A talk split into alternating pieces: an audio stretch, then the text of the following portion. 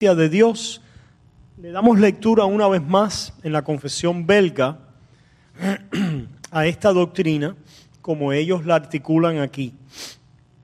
Dice lo siguiente: creemos que ese buen Dios, después que hubo creado todas las cosas, no las ha abandonado, ni las ha entregado al acaso o al azar, sino que las dirige y gobierna según su santa voluntad, de tal manera que nada acontece en este mundo sin su ordenación.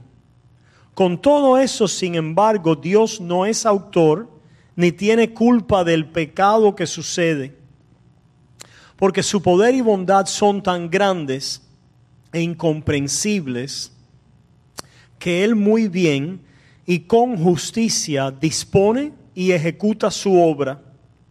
Incluso cuando los demonios y los inicuos obren injustamente.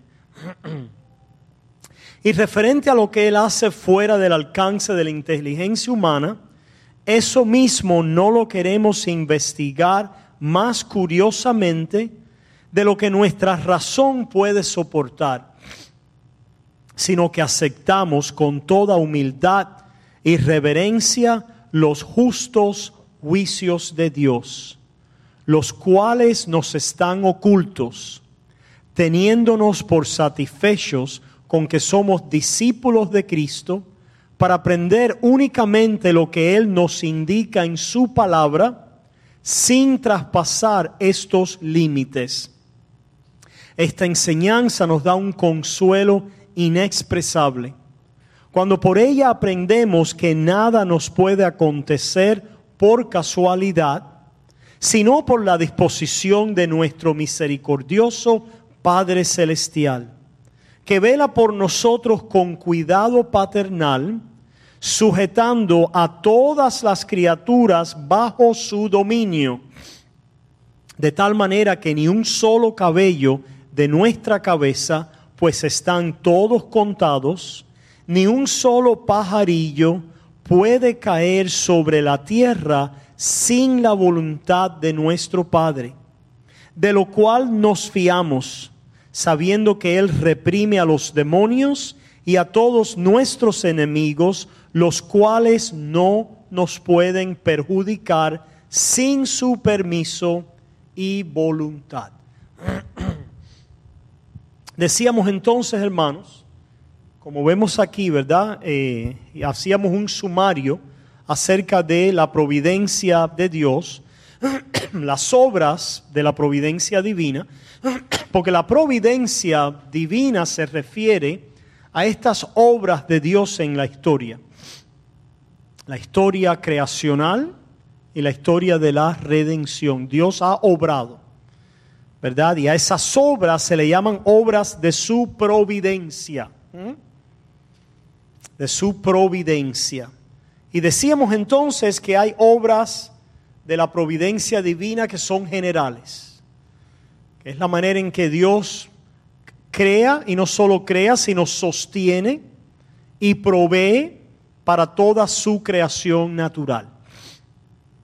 Esa es la gracia común, como le llamamos, los dones, la providencia divina para sostener, mantener, preservar su creación. Okay. So, Dios está involucrado en eso. Eso lo hemos visto, lo vimos la semana pasada en varios pasajes. El Dios que nos da, ¿verdad? Eh, ha puesto los límites de la habitación del hombre, el Dios que gobierna sus movimientos, el Dios en el cual vivimos y nos movemos, el Dios que también nos permite que trabajemos, nos da las estaciones, nos da las cosechas, nos da para que nos alegremos y nos da para que podamos tener descendencia. Estas son obras de la providencia general. Pero dijimos entonces que también están las obras de la providencia de Dios especial. Y esta tiene que ver con la salvación, ¿verdad? Que Dios, que crea, sustenta y preserva su creación, lo hace para sus propósitos redentores en Cristo Jesús. So, ahí, ¿verdad? Unimos lo que es la gracia común con su gracia especial, que Dios es el que sostiene, provee para su creación y la gobierna y la dirige de tal manera que sus propósitos en Cristo Jesús y redentores puedan ser, ¿verdad?, sean logrados. ¿Mm? Dijimos entonces y dimos una definición general para la providencia de Dios, que Dios no solamente crea, sino que sostiene, dirige y gobierna todas las cosas de acuerdo a su consejo, a su voluntad, para sus propósitos divinos. En el caso de las obras especiales de la providencia de Dios, para sus propósitos redentores. Y dijimos que esos son los propósitos para lo cual Dios, ¿verdad?, ha desplegado sus obras. Eso lo vemos en Efesios, en Efesios capítulo uno, nosotros leímos, comenzando en el tres, bendito sea el Dios y Padre de nuestro Señor Jesucristo, que nos bendijo con toda bendición espiritual en los lugares celestiales en Cristo, según nos escogió en Él antes de la fundación del mundo, para que fuésemos santos y sin manchas delante de Él, en amor habiéndonos predestinado para ser adoptados hijos suyos por medio de Jesucristo, según el puro afecto de su voluntad. Ahí está, ¿verdad?, esa obra de la providencia divina, ¿verdad?, esta salvación, esta elección, esta predestinación, según el puro afecto de su voluntad. Versículo once. En Él asimismo tuvimos herencia, habiendo sido predestinados conforme al propósito del que hace todas las cosas según el designio de su voluntad. Todas las cosas según el designio de su voluntad. Estas cosas son hechas o son de, de Cristo, a través de Él y para Cristo. Eso lo vimos en Colosenses capítulo uno. Versículos dieciséis y diecisiete, porque en Él, en Cristo, fueron creadas todas las cosas, las que hay en los cielos y las que hay en la tierra, visibles e invisibles, sean tronos, sean dominios, sean principados, sean potestades, todo fue creado por medio de Él y para Él. Y Él es antes de todas las cosas, y todas las cosas en Él subsisten. ¿No se fijan? La providencia de Dios, sus obras, las obras de la providencia divina, tienen a Cristo, ¿verdad?, como fuente, tienen a Cristo como el medio de subsistencia y tienen a Cristo como su final, como su finalidad y propósito terminal. Después comenzamos a decir que estas obras de la providencia divina también se efectúan no invalidando, anulando, o echando a un lado la, las causas secundarias o medios. Que Dios no invalida la naturaleza de causas secundarias o medios que Él usa para llevar a cabo su voluntad y sus propósitos divinos, sino que establece estas causas. De tal manera que vamos a ver lo que se ha conocido como la doctrina de una concurrencia, ¿verdad?, donde Dios obra y Él es la causa final de todas las cosas, pero también hace uso, dependiendo la naturaleza de las cosas, ¿m? hace uso de estas causas secundarias conforme a sus propósitos buenos. De tal manera que Él nunca es el autor del mal, aunque tiene control sobre él. Veamos esto, comenzamos a verlo. Y volvemos a, a mirar allí en Génesis, en Génesis capítulo cincuenta, habíamos visto la historia de José.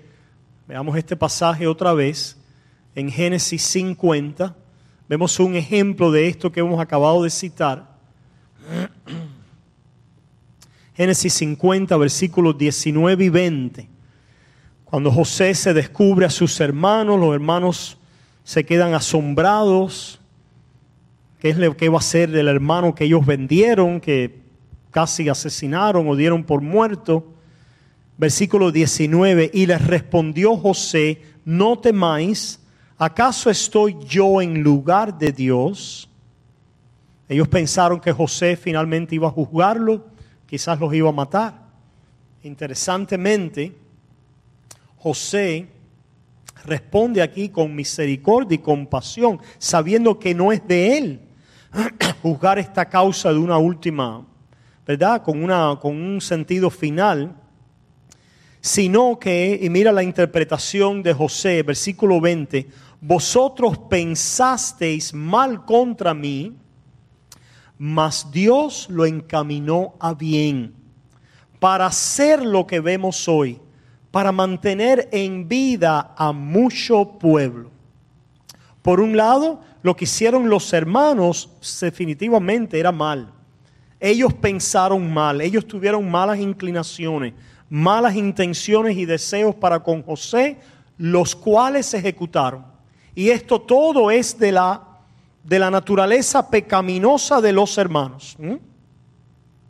Ahora, Dios, que como dijimos la semana pasada, puede restringir el mal, pudiera haber impedido que esto pasara. Dios puede parar el mal cuando Él quiere. ¿Mm? Él puede decir, no, eso no va a suceder. Como vemos en Job, que Satanás le tuvo que pedir permiso para tocar la vida de Job. So, aquí también, para tocar la, la vida y que este evento le sucediera, este evento doloroso, dañino, adverso para José que le sucediera, tuvo que pasar por el filtro de la soberana voluntad de Dios, conforme a su providencia.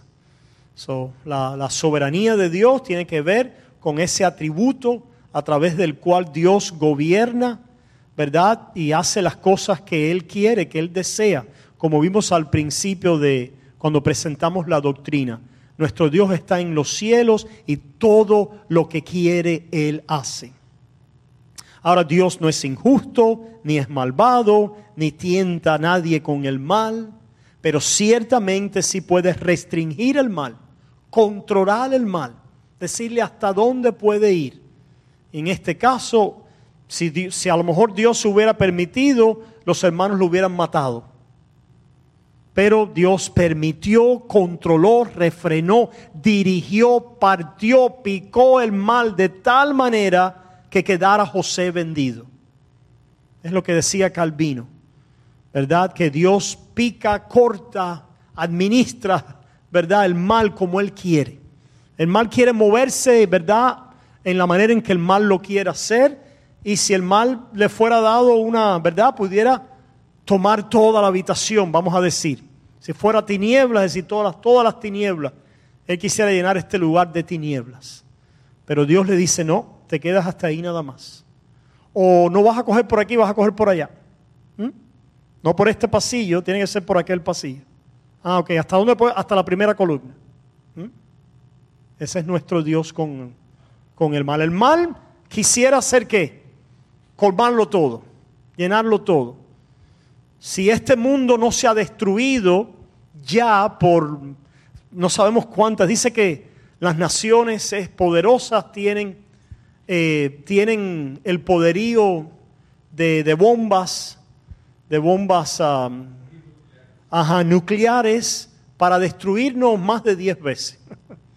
Es decir, más de, ya, ya no es... Ya no importa ni quién tiene tantas bombas, porque con las bombas que hay nos podemos destruir diez veces, diez veces, una y dos y tres, cuatro, cinco, diez veces nos pudiéramos destruir.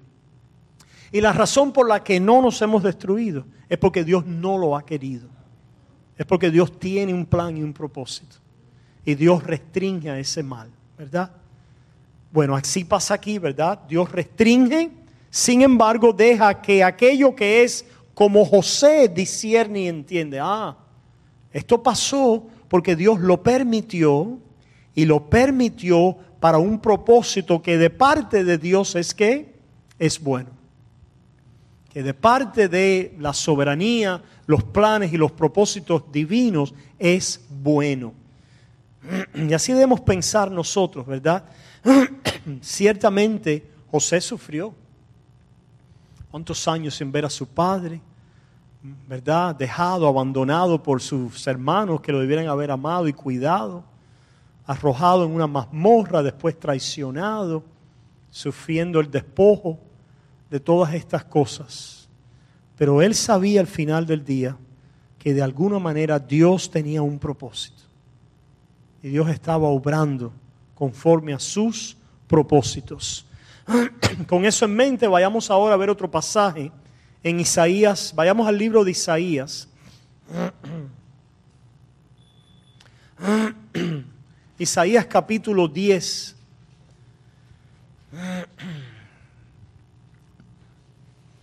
Comenzando en el cinco. Dice: oh Asiria, vara y báculo de mi furor, en su mano he puesto mi ira. Le mandaré contra una nación pérfida, y sobre el pueblo de mi ira le enviaré, para que quite despojos y arrebate presa, y lo ponga para ser hollado como lodo de las calles. Aunque él no lo pensará así, ni su corazón lo imaginará de esta manera, sino que su pensamiento será para desarraigar y cortar naciones no pocas. ¿Se fijan? Aquí en Isaías vemos que Asiria, que era una nación malvada, un imperio que se levantó en la antigüedad con gran poder, con gran fuerza militar, y dice que era muy despiadada y brutal.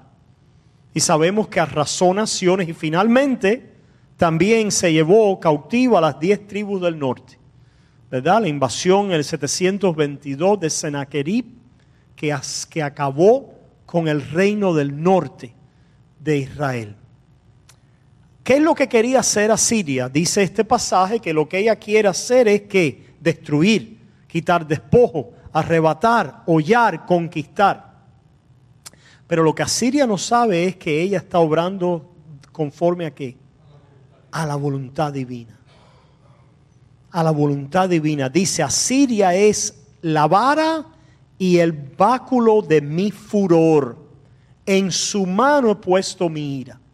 So, vemos aquí otra faceta del control de Dios. En este caso, de una nación impía y malvada, a través de la cual Dios ejecuta sus juicios a otras naciones.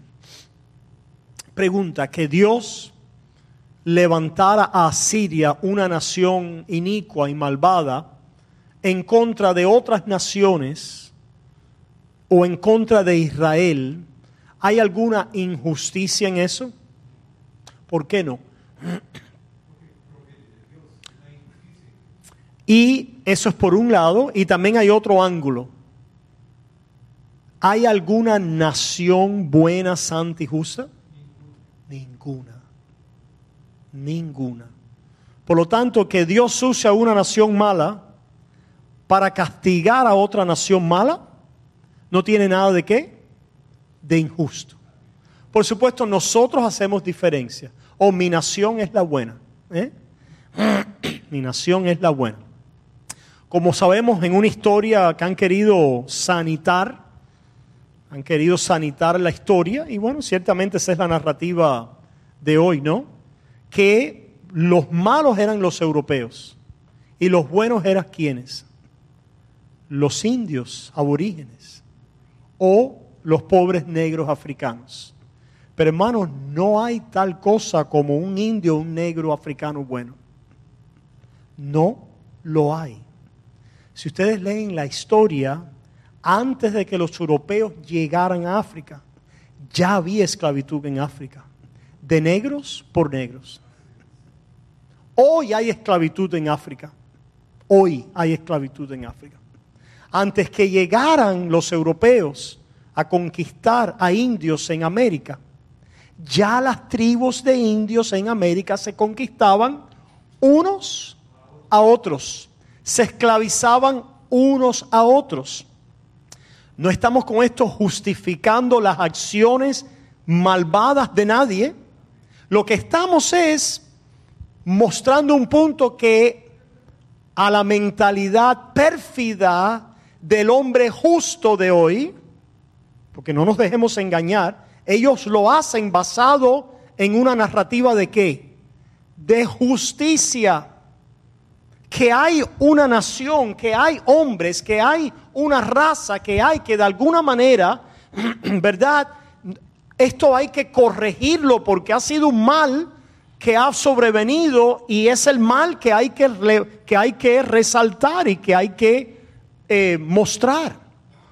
¿Cómo nosotros como cristianos respondemos a eso? Ciertamente no excusando el mal. La esclavitud, donde quiera que haya sido, es un gran mal. Del hombre por el hombre, el racismo, donde quiera que exista, es un gran mal. Pero tan racistas son los europeos como los negros africanos. Tan explotadores son los españoles que llegaron a Sudamérica como los indios suramericanos. La explotación del hombre no empezó con el blanco ni con el europeo. ¡Wow! ¡Qué escándalo!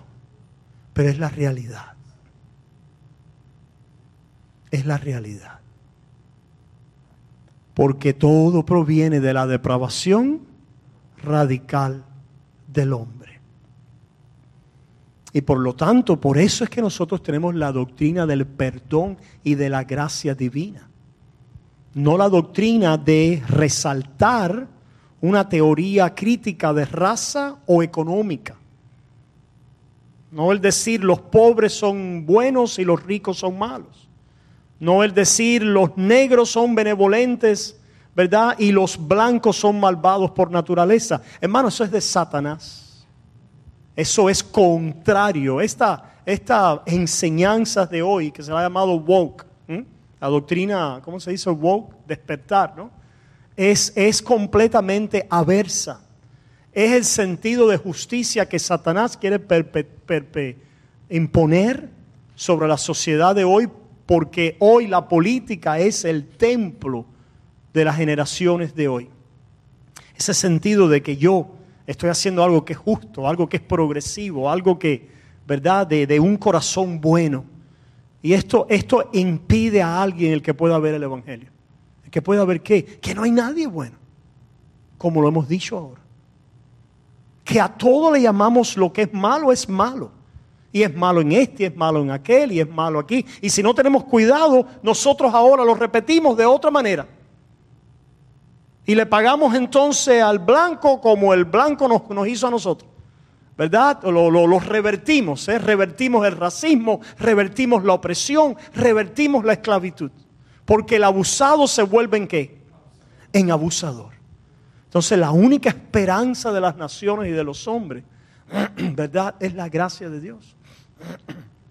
Es un verdadero entendimiento de la naturaleza humana y de lo que nosotros somos capaces de hacer, ¿verdad? En este caso, el punto era que la nación de Asiria, Dios la levanta contra otra nación o contra otras naciones, ¿verdad? Ciertamente. Lo va a hacer después con los babilonios. Ajá, los caldeos, los babilonios también. Los levanta y los tira contra... contra otras naciones también que destruye y finalmente llega al reino del sur. Y, y también lleva cautivo ahí cuando viene la, la, la, el cautiverio babilónico y sale Daniel y los jóvenes cautivos en Babilonia. So, ¿cuál es el punto aquí? ¿Es Dios injusto? Y esto lo pudiéramos traer a una relevancia en hoy, ¿verdad? Son cosas... Nosotros condenamos desde el punto de vista humano la invasión de Ucrania, un gran crimen, crimen a la humanidad, es, un, es algo horrendo, el, el, ¿verdad? El asaltar, el, el atacar a una, ¿verdad? Y dejar caer bombas sobre poblaciones, ¿verdad? Que no... Ahora, teológicamente hablando, alguien pudiera levantar en una conversación, ¿ves? Dios es injusto, ¿cómo es que Dios permite que le suceda estas cosas a ese pueblo? Los pobres inocentes es usualmente a donde van las personas. Y la pregunta es, ¿quién es inocente?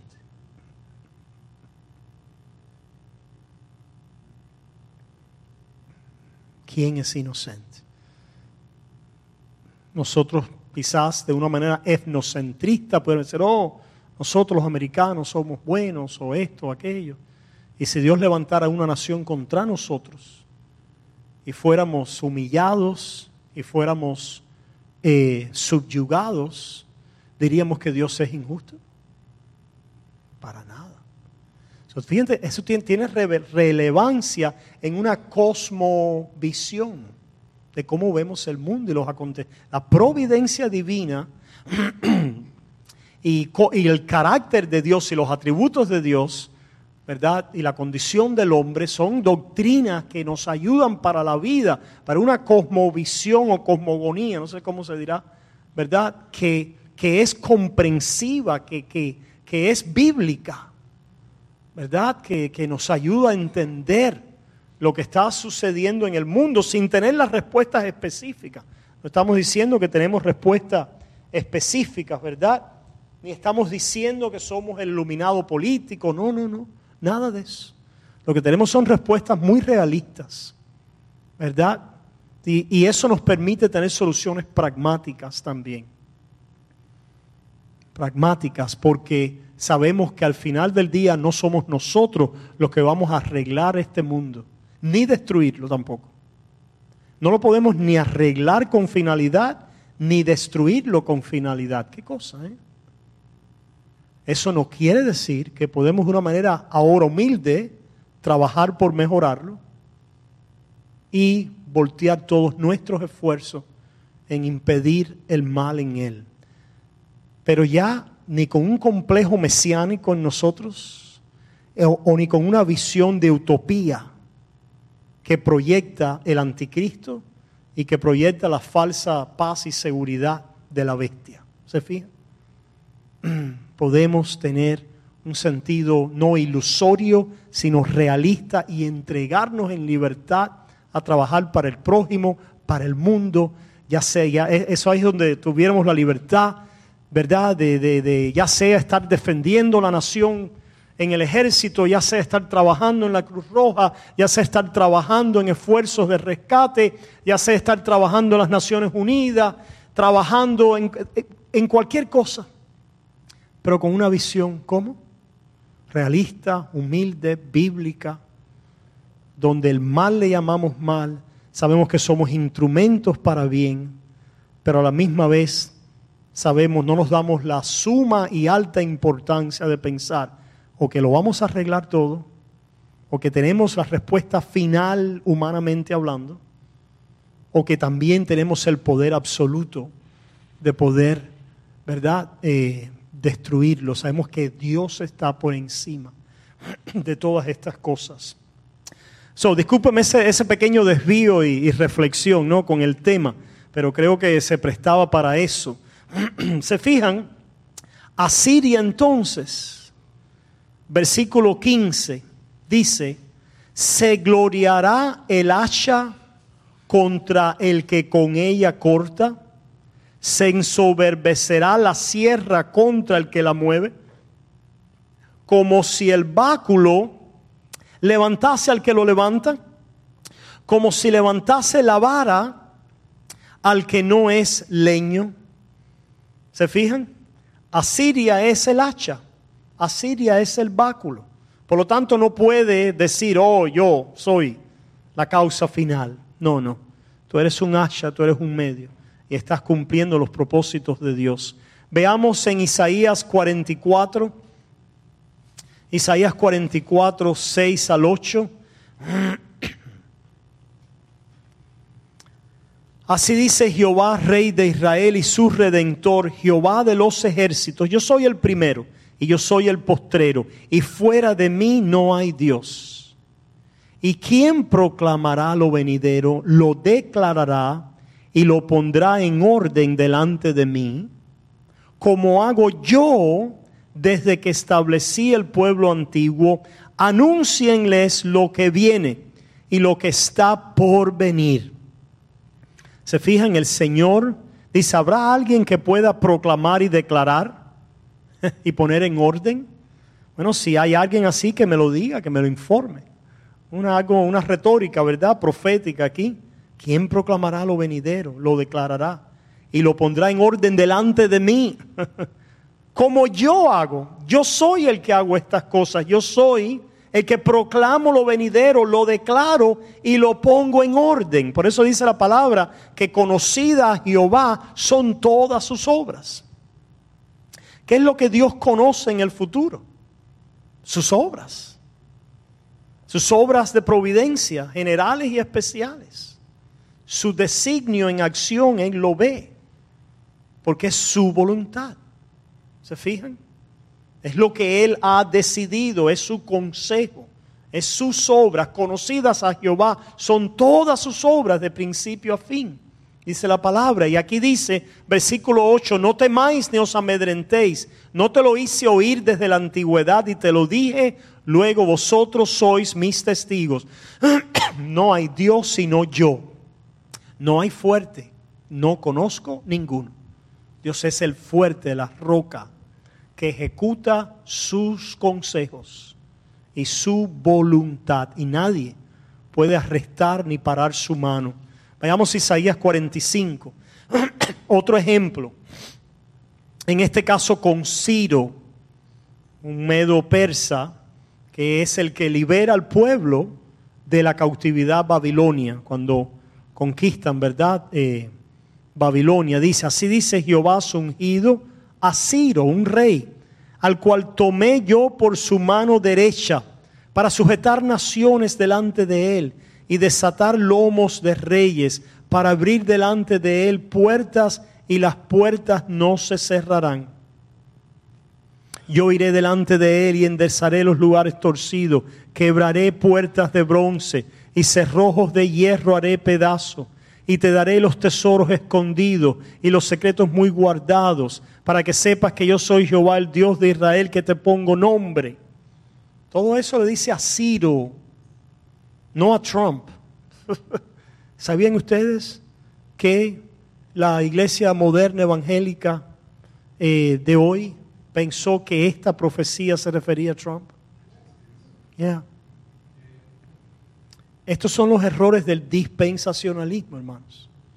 Porque pensaron que Trump iba a actuar a favor de Israel, como actuó ciertamente, pero ahí ellos veían que Dios estaba hablando, como que esto tenía un cumplimiento finalmente en Trump, ¿verdad?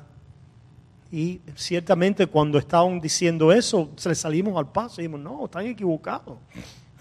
No miren a Trump, Trump no es el designio, ni el libertador, ni nada. Vamos a ser avergonzados si ponen vuestra esperanza en los hombres y en príncipes políticos, ya sea de la derecha o de la izquierda, hermanos.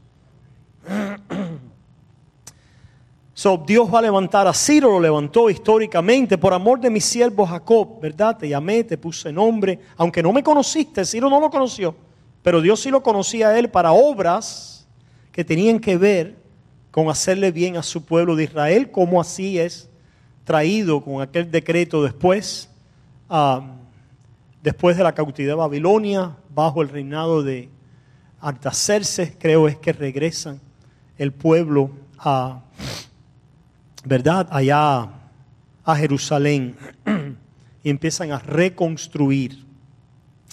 Versículo cinco, yo soy Jehová y ninguno más hay.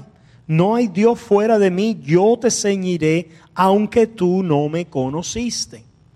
Para que se sepa desde el nacimiento del sol y hasta donde se pone que no hay más que yo. Yo Jehová y ninguno más que yo. Versículo siete, que formo la luz y creo las tinieblas. Que hago la paz y creo la adversidad. Yo Jehová soy el que hago todo esto. El pueblo en la cautividad babilónica debería haber reflexionado sobre esto, ¿verdad? El profeta Jeremías, después en Lamentaciones, hace tremendas declaraciones también. No tenía ese pasaje, pero me viene a la mente. Si buscamos allí,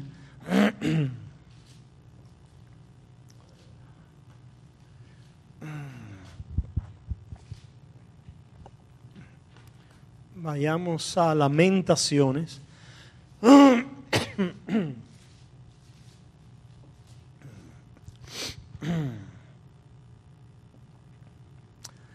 Después lean en sus casas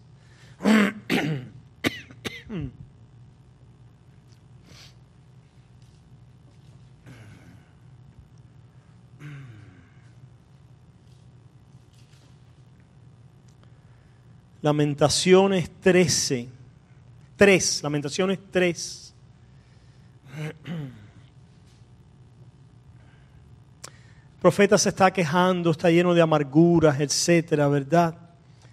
Versículo uno, pues pudiera ser un estudio en sí mismo. Yo soy el hombre que ha visto aflicción, bajo el látigo de su enojo me guió y me llevó en tinieblas y no en luz.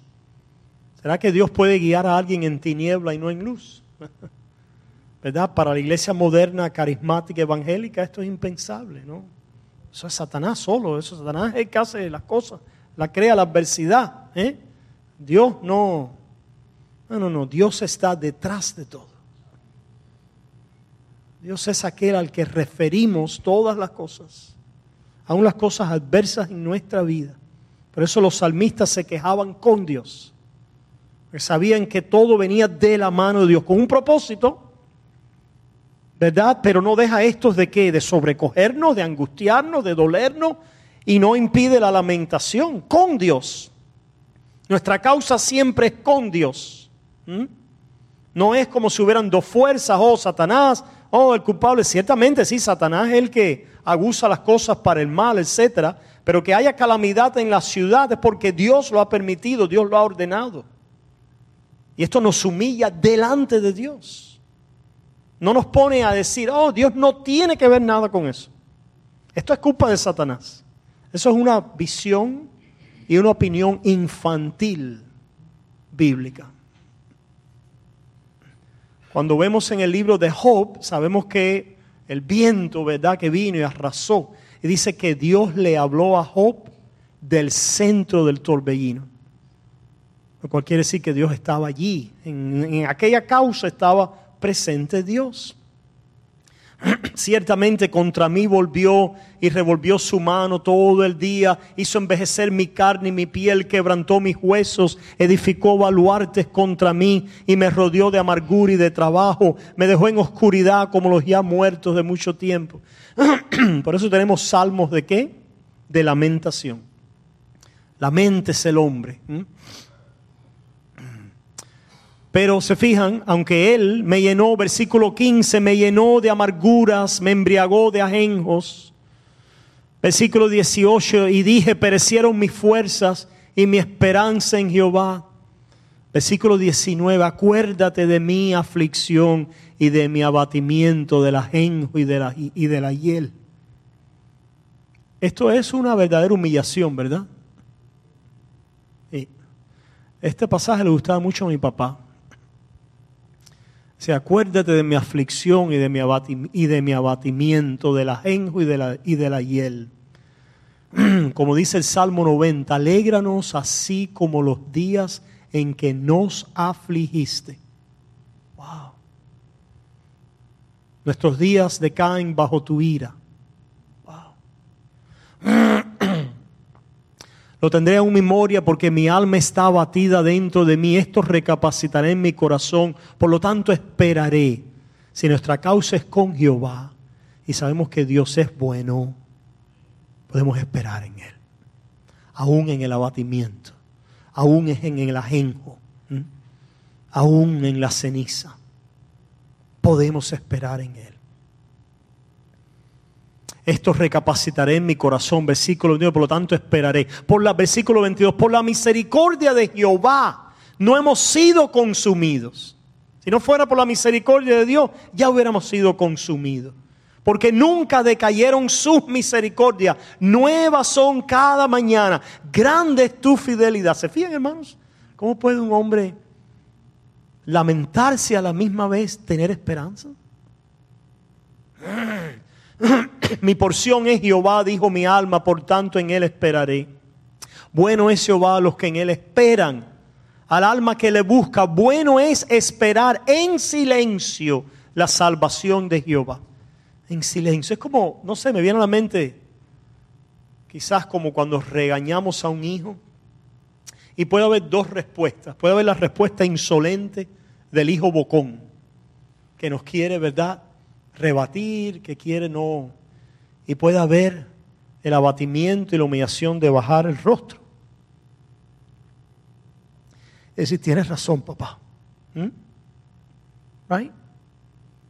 So, igualmente con Dios. Puede haber aquel que lucha en contra de la disciplina y de la providencia de Dios en nuestras vidas y sus obras que nos han llevado por ciertos canales y movimientos y momentos y etapas en la vida, y puede haber que aquel, que aquel aún en la disciplina o en el ajenjo, en el dolor, baje su cabeza y espere en silencio, en confianza en Jehová, aún, aún en medio de la aflicción, de la mano de Jehová.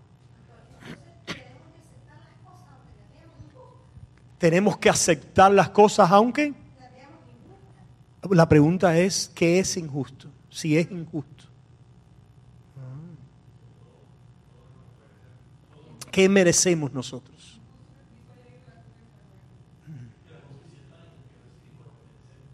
Si, si Dios nos... Si fuéramos a recibir justicia, ¿qué? ¿Fuéramos qué? Consumidos. No estaríamos como estamos ahora. Estaríamos, estaríamos peor. Tenemos que aceptar entendiendo algo. Que lo que nos ha sucedido es por la misericordia de Dios para un bien eterno.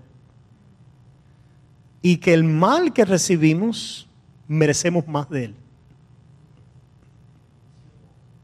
Ha sido poco. Por la misericordia de Dios no hemos sido. Que todavía respire, coma, beba, amigos, familia, que todavía... Que, que no haya descendido al infierno es por la misericordia divina. Esa es la profundidad y el uso de esta doctrina en la vida de un creyente, de la cual los reformados hacían tanto uso y tanto énfasis.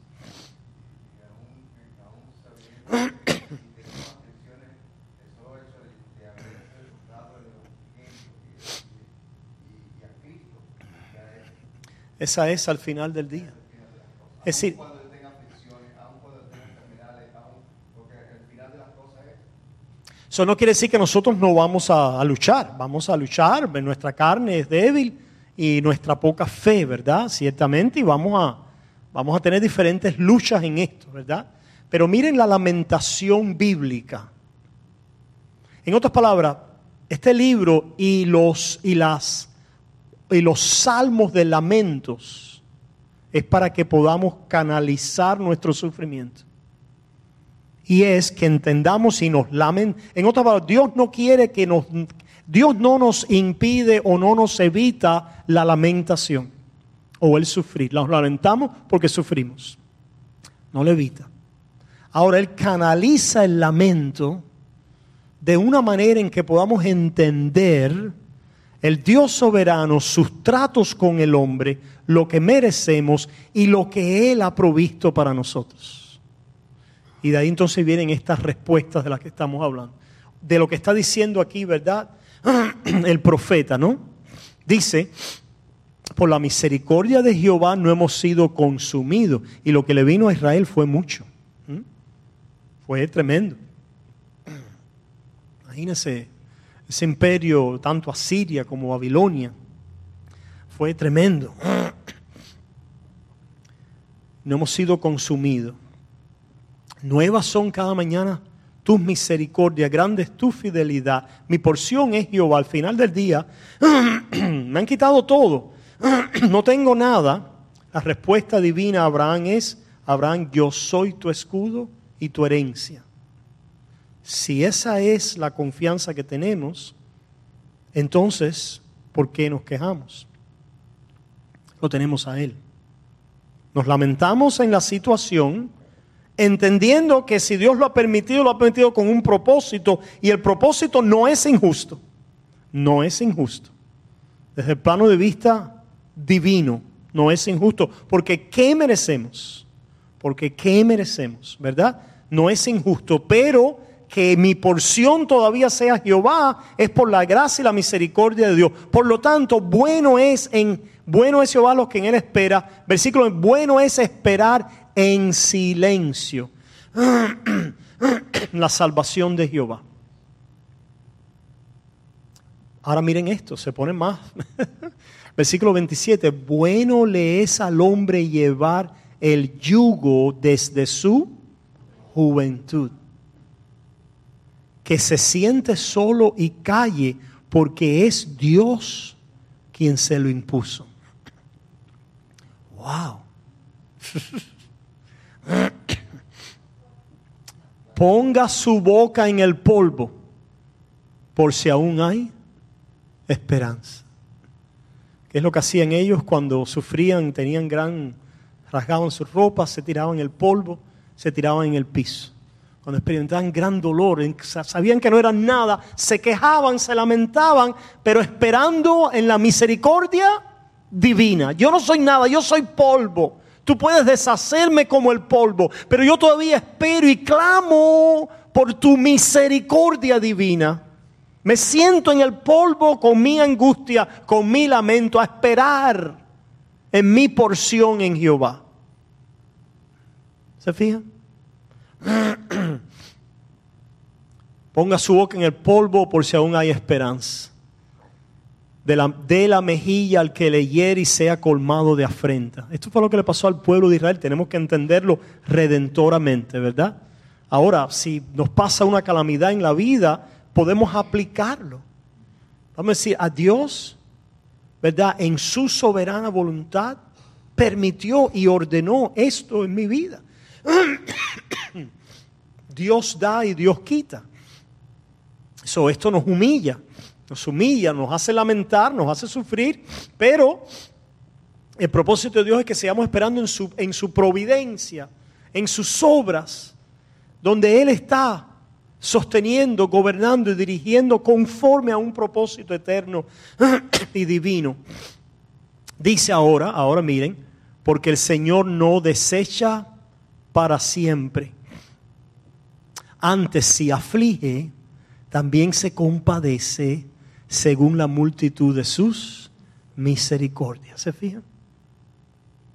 Porque no aflige ni, ni, entre, ni entristece voluntariamente a los hijos de los hombres. ¿Qué quiere decir eso? Que Él no se goza en entristecernos. Él lo hace conforme a un propósito. Un propósito mayor que esa tristeza. ¿Mm? Desmenuzar bajo los pies a todos los encarcelados de la tierra, torcer el derecho del hombre de la presencia, delante de la presencia del Altísimo, trastornar al hombre en su cárcel, el Señor no lo aprueba. Está diciendo, Dios no es injusto. Sus obras de providencia a veces nos parecen así a nosotros desde nuestra perspectiva, pero Él no lo es. Ay, ¿qué has hecho? Nosotros somos tu pueblo, Israel. Mira cómo nos tratas, qué injusto eres. Has torcido nuestro derecho. Y dice, de ninguna manera. No, esta es mi obra justa y de disciplina en contra de mi pueblo. ¿Quién será? Versículo, ah, miren esto, versículo treinta y siete. ¿Quién será aquel que diga que sucedió algo que el Señor no mandó? Wow. De la boca del Altísimo no sale lo malo y lo bueno. ¿Por qué se lamenta el hombre viviente? Dios es malo, Dios es injusto, ¿verdad? Laméntese el hombre. Se fijan, hermanos. Si Dios, mmm, si nos vienen males, es por nuestro pecado. Es por el pecado de la humanidad, es por nuestra condición en este mundo caído. No hay nada, obviamente, si no tienes una doctrina correcta, tú crees que los bienes que tú recibes es porque son bendiciones que tú te mereces. Ay, porque yo he obrado siempre, yo he sido tan fiel a Dios. Y, yo, y mira lo que me ha pasado. ¿Cómo es que Dios me trata a mí así? Pero entonces tú estabas obrando para que Dios te tratara bien. ¿Crees que puedes poner a Dios en tu deuda? ¿Crees que puedes ser lo suficientemente bueno y meritorio para que Dios te bendiga? No, Él te ha bendecido de gracia. Ese es el punto. Nada de lo que te ha pasado bueno es porque tú te lo mereces. Ese es el punto. y de lo malo nos mereceríamos, somos merecedores de lo peor, de lo peor. Pero Dios, en su misericordia, conforme a sus planes, obra sus propósitos en nuestra vida. En su soberana voluntad y en su providencia divina tiene caminos para cada uno de nosotros que Él sabe. Y los podemos entonces someter a Él y esperar en Él, como aquí el profeta nos enseña a hacer. Hermano, se nos ha acabado un poco el tiempo aquí, pero vamos a, vamos a conectar esto. Estábamos en, en Isaías cuarenta y cinco, ¿no? Isaías cuarenta y cinco, volvamos aquí para concluir. Seguiremos, tendremos otra parte la semana que viene sobre este tema. Isaías cuarenta y cinco. Ya leímos el versículo uno, leímos el versículo cinco al siete. Y concluimos con Hechos, Hechos capítulo dos, que es el pasaje que leímos la semana pasada, donde vemos esta concurrencia una vez más de la obra de Dios por un lado y sin embargo las causas secundarias conforme a su naturaleza y a su propia agencia e inclinación que Dios permite conforme a sus propósitos. Hechos capítulo dos, comenzando en el veintidós, dice: varones israelitas, oíd estas palabras.